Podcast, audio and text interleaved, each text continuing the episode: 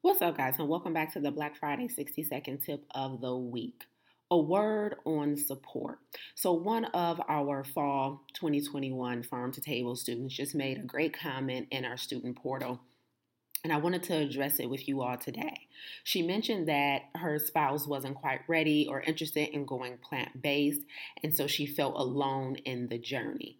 But then she quickly pivoted and said she realized that she had a whole community of individuals in her farm to table classmates and our staff at farm to table who for whom she can pull support from reach out when she's feeling lost or you know a little shaky on this journey and said she just needed to buckle down and lean into the community more.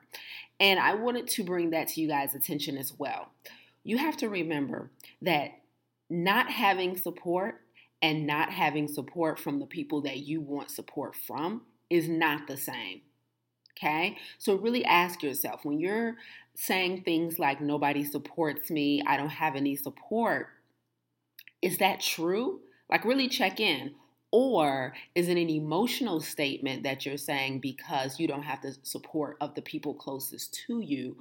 Who you would like to have support from. Maybe you want to have support from your spouse. Maybe you want to have support from your parents. Maybe you want to have support from your children on whatever it is you're trying to accomplish or journey you're trying to take or season that you're in in your life. And maybe you do not have the full support of them for a variety of reasons. But does that mean you really don't have support? You know, are you part of a community? Do you have a coach?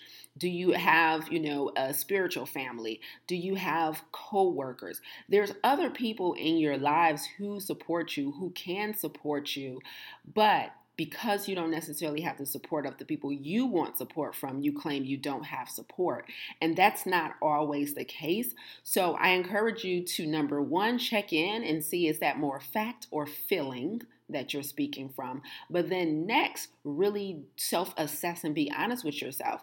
You know, am I not even utilizing the support that I do have just because I don't want to be vulnerable, just because I don't want to look weak, just because I don't want to be seen as a failure, just because I don't want to ask for help and asking for help is weakness or vulnerability? Like, is it a you problem or is it a us problem? Like, are we really not supporting you or are you really just not showing up and getting asking for the support that we said we were going to give to you?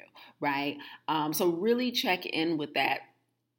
And remember, you know, sometimes those people will come around and sometimes they won't. And you have to be okay either way. And you have to believe in your own personal decisions enough and have enough conviction around your own personal decisions to feel good about moving forward. Don't let let the lack of support from the people you believe you should be supported by stall your journey or prolong your progress get after it.